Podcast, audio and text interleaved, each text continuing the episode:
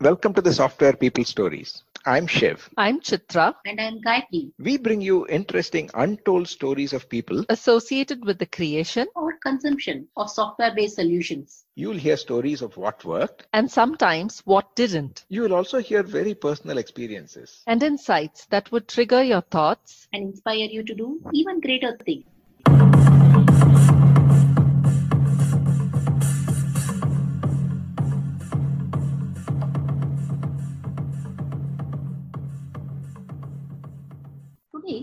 We are having a very interesting conversation with Meera Chari, a senior enterprise architect with IEEE.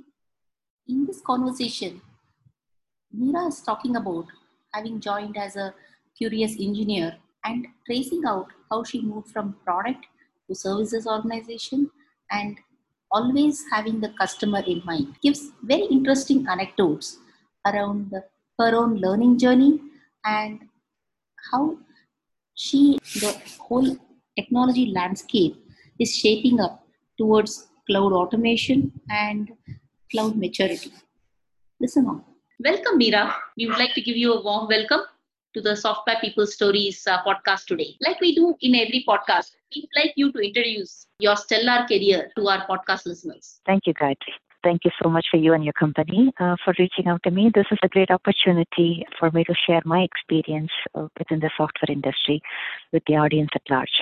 Like every other uh, IT person coming out of India, I graduated from an engineering college, a very good one, uh, definitely, regional engineering college from uh. I did my computer science engineering, and uh, you know, way way back when, right, two, more than two decades ago, like like everyone else was sailing sailing the boat during the Yeah. the Y2K storm. We all took to software as fish to water. The best part, and, and that applies to any one of us even today.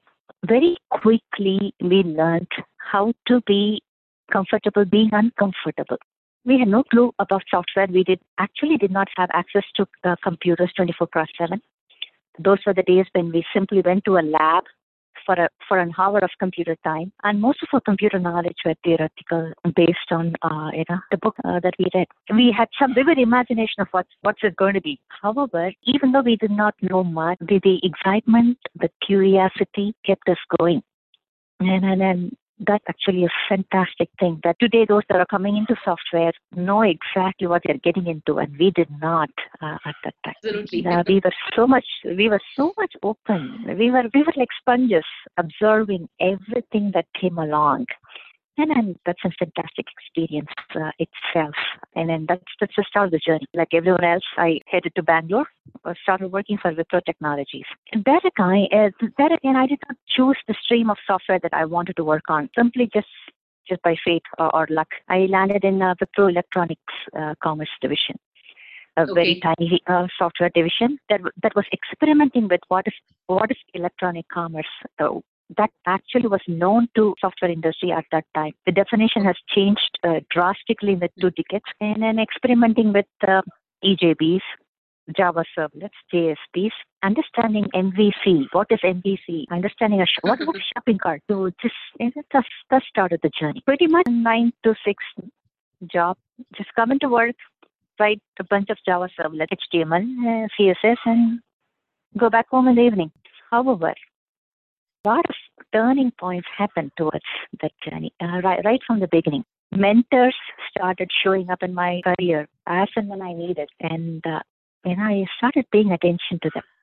Uh, today, we as as uh, software engineers and then being in the industry, we seek mentors. At that time, uh, as a young professional, I did not know that I have to seek them. But then, interestingly, they did come along. I took, I took, uh, you know, uh, the opportunity to collaborate with them. So, uh, uh, the industry was in fact innovating drastically mm, more than ever at that time. A- A- Amazon showed us what is e-commerce, uh, and then there is EJBs and there is backend uh, softwares and a layered architecture and all that happening at the same time. So I, I ended up working for Ericsson. I was working in Norway uh, with Okay. Ericsson on their mo- mobile ePay product line. Okay, wow. Uh, that sounds fancy. In fact, yes, very, very fancy. Uh, it just shocks me looking back. I do not get a lot of opportunity in, in my in the today's fast-paced life to even turn back and then and talk about those, look back and then in a, in a fonding, in a go through my fonding memories. But thanks to you, uh, I get an opportunity today. Yeah. Uh, so at that time, I, I was specifically I was working on their mobile browser encryption to handle credit card payments on uh, mobile devices. The And 256 interestingly, bit I- uh, encryption. The 256 bit encryption that was very, very uh, famous yes. that time. Okay. Yes, yes, yes, yeah. The joke is I did not own a mobile device. I have not seen one. So I, I yeah, so and then that's why the learning curve was extremely deep. Was it observing, learning at a very quick pace, trying to pace myself to the future. Uh, that was a very interesting experience. Most importantly, the reason being that the browser encryption software came from another company, the actual encryption key came from another company, the device belongs to another company, and, and the browser plugin that's on the device is from another company. So I'm, I'm working with these four companies at the same time, talking to uh, talking to four different salesperson technology teams across companies across time zones. Uh, Very very interesting. You know, this is this opened up a perspective. Uh, you know, early in my uh, career that software is not just done alone, just not not by just one person, and definitely not to be consumed by just uh, you know a, a set of people. Software is Uh, definitely a it- team it- sport, yeah. It's definitely a team sport. It's a it takes a lot of people to come together in the right way. Go ahead, go ahead. I love that. Yeah. yeah, Col- collaboration definitely uh, um, meant meant uh, a- lot uh, then and then more now to even uh, get to where we want to uh, to make uh, impactful outcome to our end users. So that's uh, that's that's a very interesting journey. Kept innovating while uh, while at the same time, and my career took a, a quick turn from being a product developer to jumping into services industry. I moved to the United States, the East Coast of the United States, and uh, the Y2K boom was in full swing. And the East Coast of the United States uh, more focuses more on services industry, catering to industries, uh, financial, and, and that's the journey, uh, the part of the journey that I, I am still uh, sailing on. So I left my product development days and uh, jumped into services industry. Okay, Uh, okay. here again, you know, so this, the way services industry operates is there is a client that's willing to pay and you have to de- deliver, develop, and deliver what they would like to. But that that's just a simple fundamental premise. However, while sailing that journey, a lot of times, especially for a person like me who predominantly worked in the UI technologies, Okay. uh, developing websites and web applications, a lot of questions arise when I, I develop software. Who, who is this website for? Which geography, which culture, which country? Who, who's our target audience? What are they looking for in a website? What should come up on the top? What should go on the bottom? What should be on the side? The colors, the usability. What is our user looking for? What are they searching for? Uh, findability, accessibility, branding, the quick links, the top nav, the footer. L- Everything started emerging. The, the whole aspects of developing anything for the web. Okay, okay. So that's a huge change in perspective. To keep the end user experience in mind while developing software. Having the empathy for the end user as well as understanding to some extent now if the same thing if you had in today's data, you will say use data, use find out what they are navigating and extrapolate that.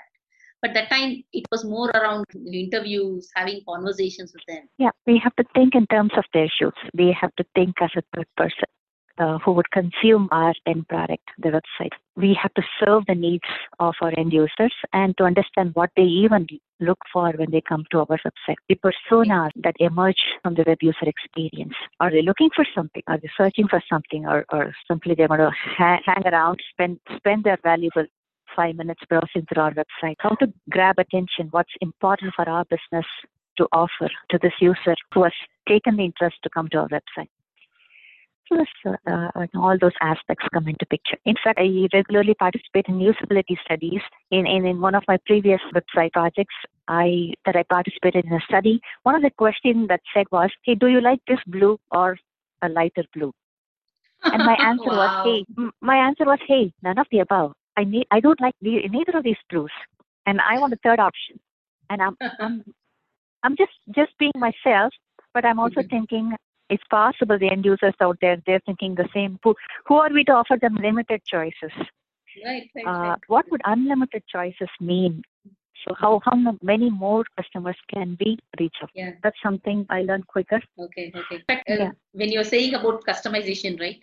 Uh, talks about this innovation to one instead of scaling up, building big one. Now it's a matter of you know customization. Cite several examples, including Nike produces just one shoe which is totally customized for a particular person for their need and websites also getting there but Yeah, make, making it as a personalized experience is, know, is what matters to grab the interest and attention of our users, especially in today's uh, fast-paced world. We cannot cater to everybody. We have to clearly understand who our target audiences are and the personas within that audience. So while while this is happening, I started looking deeper into search technologies.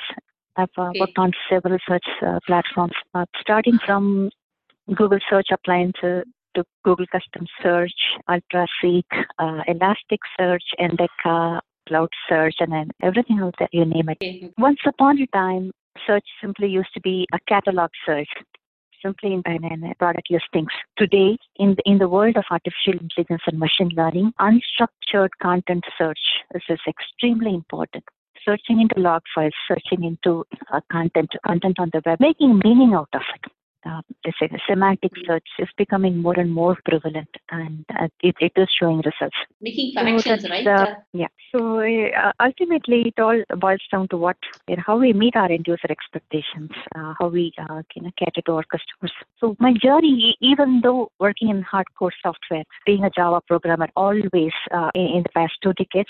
At the same Okay. time, diversifying across layers. So I worked on a database layer. I've been once upon a time being a hardcore SQL programmer, writing uh, procedures and uh, you know, doing hi- Hibernate, EJBs, transactions, queues, middleware, and then working on UI layers, Spring, Strut, all, all those Apache open source softwares and then you know, UI design. Um, you know, I'm working across the architecture, but my work most of the time simply was delivering some kind of software, some kind of this three-layered application. And, and then something happened in my life. So it was a certain turning point. And even that actually today looking back made huge difference in my life okay a typical workday at work so 17 years ago. I have to deploy something to production. So I am I'm moving database tables from QA to production and by mistake I dropped the production database table oh my holy god of a live application. Okay So of course all hell breaks loose and talking to the director and I'm being redirected to the system admin and I'm talking to the system admin and uh, those were the days where change management process, ITIL processes were not fully, did not fully exist and or understood. Today we have change management process where developers cannot deploy to production directly. There are scripts, there are QA processes, there is CI/CD, Yes. there's DevOps. There's, yes this whole pipeline of uh, stages that your software moves across finally when it reaches production. There is QA certification, there is UAT, there is n number of stages that it has to go past. But those were the times th- these ideas and uh, were all in infancy or probably did not exist. So I had access to production and I've dropped this uh, database table and now I have to figure out how to get it back.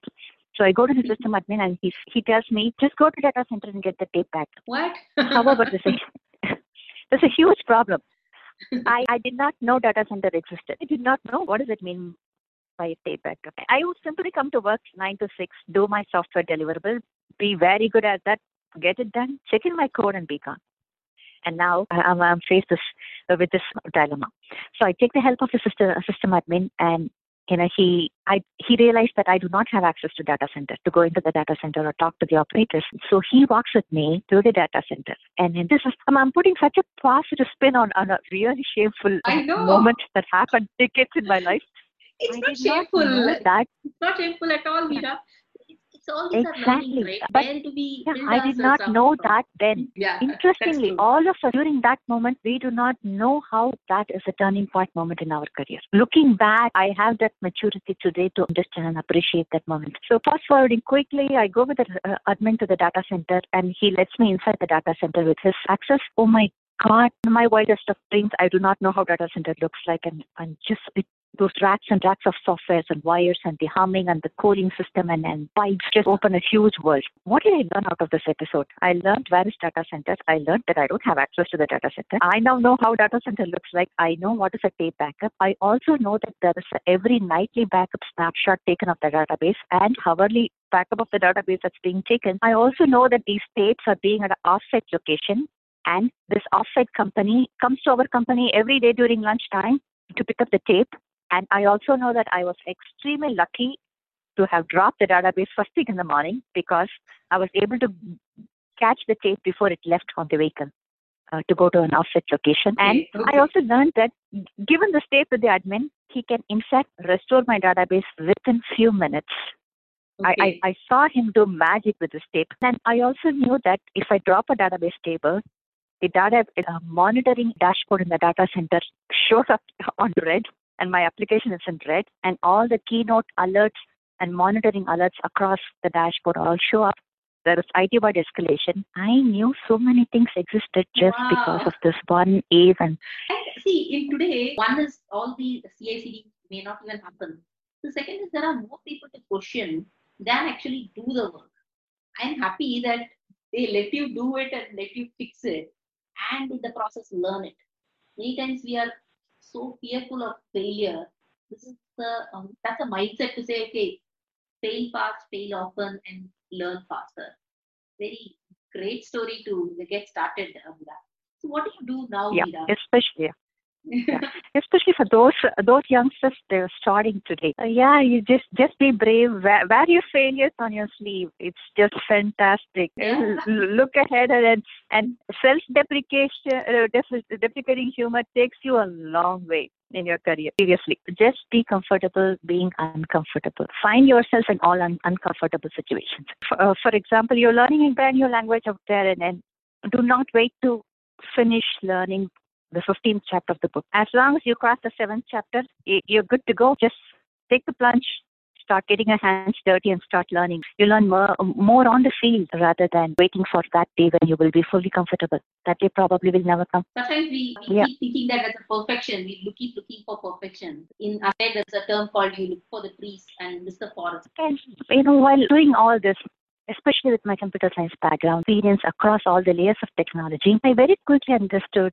that there, were so many other software engineers like me simply working on software. They are very good in what they do. With my interactions and collaborations uh, with IT uh, employees on, on all uh, levels, I quickly uh, understood that software is only one piece of it. I started working with network security, the infrastructure team on a on a larger level. Uh, as I started leading projects, I understood the geographic latency.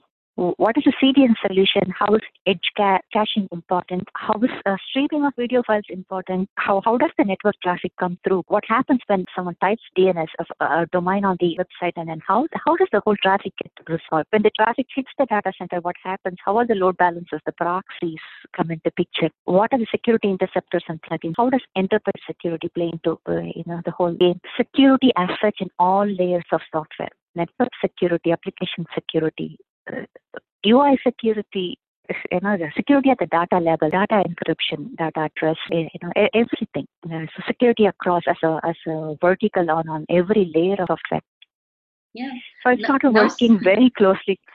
Yeah. Security is a big thing. Particularly now, folks are saying you should look at your design uh, design for security right at the outset, not just do security testing the end and penetration testing and see whether it if something is failing or not. Very nicely put, Meera. So while doing this, I realized uh, not just writing software. Uh, it, it looks like I, I am good and I'm interested in, in the big picture. And that slowly led me uh, towards uh, navigating towards an architect role. Okay. So architect as a definition or a role uh, 13 years ago did not exist. The, the leads, the application leads were simply doing the software design as well as to some extent architecture. However, you know, with, with cloud taking slowly taking center stage, integration architecture became extremely important. I started focusing on that and adapting to the big picture. I also learned uh, TOGAF uh, methodologies, different aspects of TOGAF, and I also understood how business architecture is extremely important. So then uh, another turning point event, and then most of the software engineers are on the east coast of the United States. Sandy, the hurricane, hit us uh, approximately 10 years ago. Okay. And okay. uh, every, every IT company now is trying to do disaster recovery and trying to migrate their applications to disaster data center. And then, you know, even even in my uh, company, we were able to move few applications. Some worked well, some did not. So business continuity and disaster recovery became the center stage of, of all our life, uh, all software engineers' life. Now it's not enough, just enough simply to write your software. You, you got to be aware of whether the uh, underlying database is active passive or active active. How not to do session persistence within a particular application server. Instead, externalize session persistence because who knows which layer is going to fail when. So that realization started uh, coming in, and the applications became more and more disaster aware at every level, at every layer. So I, I got and this is so part I of got being part of IEEE. yeah, I've been with IEEE for uh, several years now, more than a decade, and, and, and, and several projects, uncountable. Each one has a personality on its own, different business lines and product lines. So each one has its own nature. Okay. Which region it serves to, which kind of application, whether it's an e-commerce or a non-e-commerce, it's a website, it's a web application. Does it have search capability? Does it have payment capability? What's the underlying database? Is it real-time data? Is it transaction? That is all weaving in and out of, of these designs. So the, the TOGAF journey took me to business strategy and business architecture. Every project is, is paid by a particular uh, line of business. There's always in a capital budget to understand how capital is going to be spent and what is ahead in the roadmap. Companies already plan for next three years, spending for next three years at, at any point in time. The projects for next year is mostly already laid out. The capital budget is already committed. So it's important to understand what lies ahead. That kind of helped me gravitate toward being a strategic enterprise architect. Cloud is at the same time becoming more and more important in our careers. A lot of cloud migration applications, especially the early ones that uh, I have done, were all simply lift and shift. Very easy, simple applications sitting in the data center, simply move them to cloud. However, now the the more and more cloud migrations that uh, I am seeing in my career are extremely complicated, has deep-rooted integration with enterprise systems uh, in the data center. Some of the very complex business process. And how do we move them? Should we should we move them? If so, what what layer of the architecture do we move? Because we cannot move everything. Uh, what makes sense to move? What doesn't? There is a whole strategy around cloud migration itself.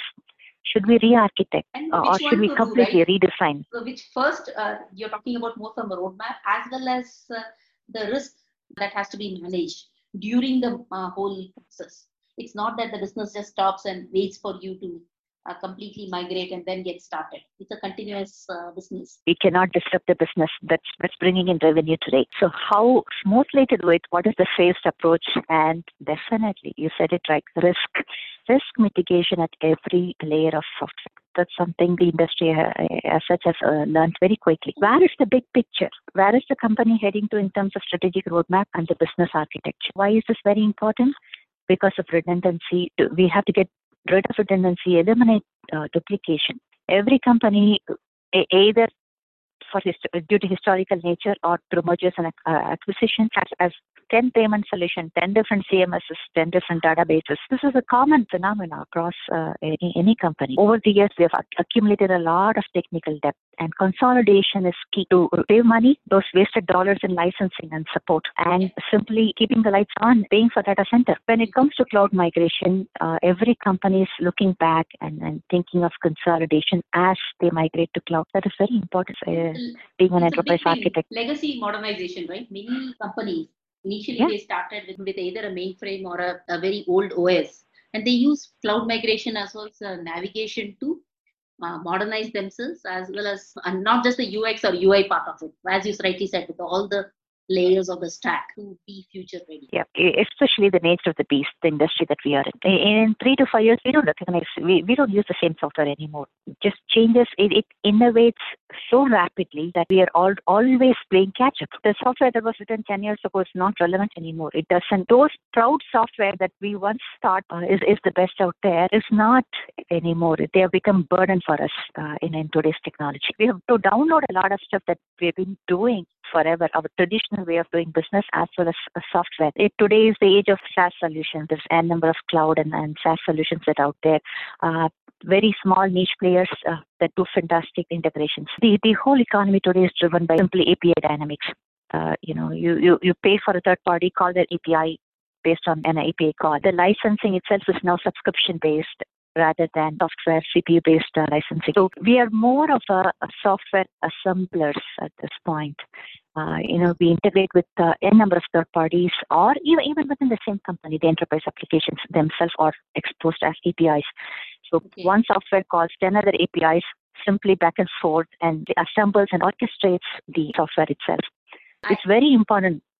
System integrator or a combinatorial skills that is a critical thing that uh, you're talking about, right? Bringing everybody together. Yeah. So we cannot ignore the presence of other players. Uh, we cannot afford to reinvent the wheel. We have to simply take advantage and then integrate with those uh, third-party vendors. Uh, this gives us agility. We can move fast. We can speed up the time to market. We don't Yeah. have to invent monolithic software. Yeah. So you know the, the cloud maturity is, ex- is is something that I learned over time. It- It's not that every company are fully into cloud. Every company is, is some portions of applications are on cloud, while some are uh, in the data center. Where is each each company's journey in, in the cloud maturity roadmap determines uh, their next uh, step. Cloud security, cloud governance are all something that I take part on a day-to-day work. Uh, most importantly, cloud automation and DevOps are, are something uh, every company out there is currently doing. However, not every application is on the DevOps pipeline. Uh, not e- every business process has been automated. So, the level of maturity that we uh, actually propel us uh, forward. And uh, it when we talk about automation- right? It also depends on investment, right? How much of investments are organizations ready to put in for getting that maturity? Yeah, of course. How much resource? How much? What aids the business? Uh, in fact, or what if everything that the business wants is uh, currently met by data center applications? But however, uh, we don't want to miss out on the cloud. There are so many benefits uh, to having cloud infrastructure and, and having a serverless uh, architecture. So depending on how much the company wants to invest and uh, where do they want to take the company. Like you mentioned, you know, we cannot mobilize 100% of resources to right away jump onto cloud. It has to be a, a continual progression over the years. Very, Uh, most importantly, yeah, just not just moving one or two or 10, 20 applications onto the cloud. Uh, there has uh, the, the whole cloud process has to be normalized and it has to be operationalized to even reap benefits out of it. Simply doing cloud manually provisioning a server or, or manually configuring a database and then you know deploying application is, is no good anymore. Complex CI/CD uh, pipelines and DevSecOps uh, are all uh, today is out there and then those uh, needs to be followed and uh, implemented as well to completely uh, benefit out of cloud. Otherwise, uh, just moving to the cloud for the sake of it is not going to make a dent on the return on investment. Absolutely. I recently heard uh, that a couple of years back. This is cloud reliability engineer. Earlier we used to call data engineer, database engineers, right? Now it's very specific cloud reliability engineer, cloud security engineer, cloud DevOps engineer. The kind of resumes that requested is very, very specific and requirement of experience in that particular stack or area. I'm amazed as to what future can hold for us. Yeah, you, you know, you're right. It's it's very important to realize the, the role of uh, such uh, talent uh, in in realizing uh, you know, a full return on investment on the cloud. Sim- simply to provision a server on the cloud eh, and and, and you know move an application, define web application. Um, um, may not need th- those sophisticated roles. You know, today those roles simply indicate the underlying sophistication that can be drawn out of a cloud investment. yeah, if you don't bring those value, all the effort that is put in, to you're not even able to get that value, right? Uh, how do you quickly change? How do you quickly pivot for your customers' need? If you don't leverage their their power, Yeah, that is that is you know good to note. Yeah, what comes out of it is something you know that each how each company drives it and then what they derive out of it matters to them. In the end, all this should aid the companies to be more agile and nimble and be able to reach their customers in a, in a agile fashion, uh, add value uh, to their business. very very nicely put. Uh, you actually uh, started as an engineer and took the entire till the business strategy and architecture. Yeah, not only the software industry's life journey and your life journey seems to be coinciding, Meera.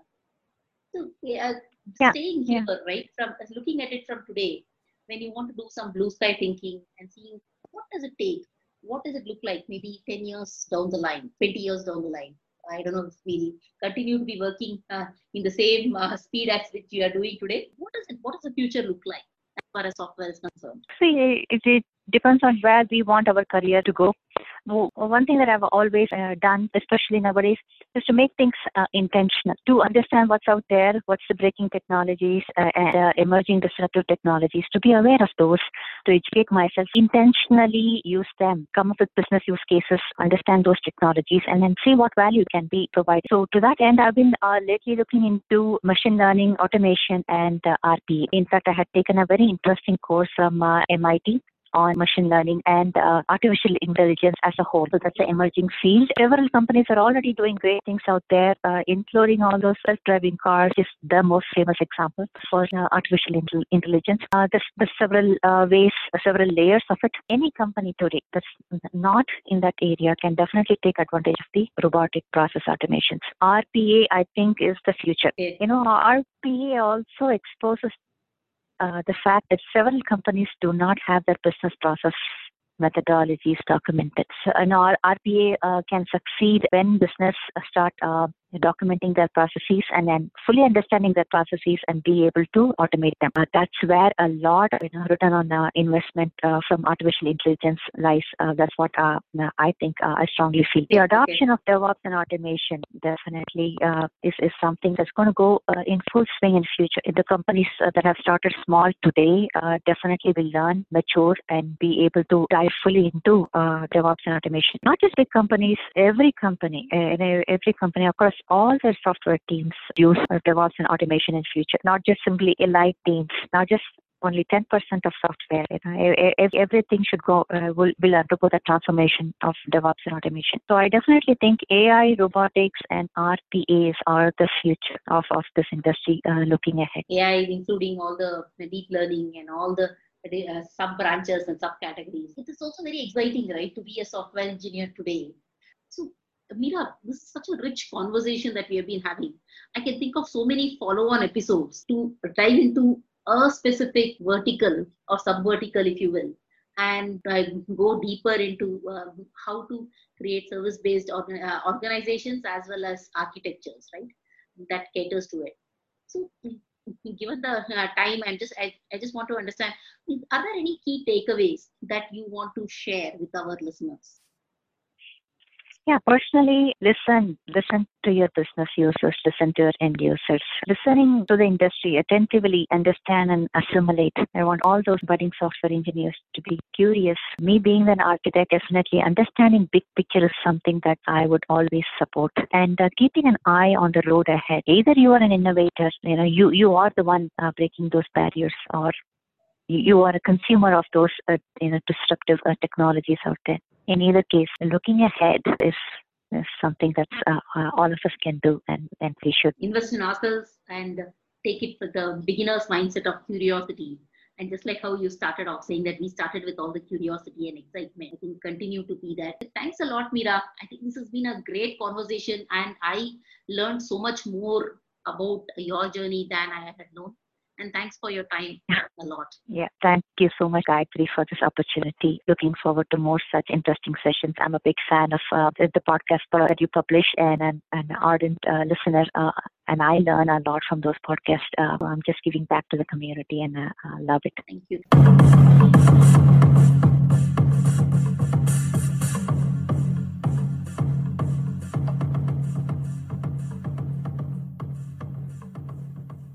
We thank Siddharth for the music and Malavika for promoting the Software People stories. If you like this episode, please subscribe on your favorite podcast client and spread the word in your network. If you'd like to share your story, contact us at podcasts at pm-powerconsulting.com.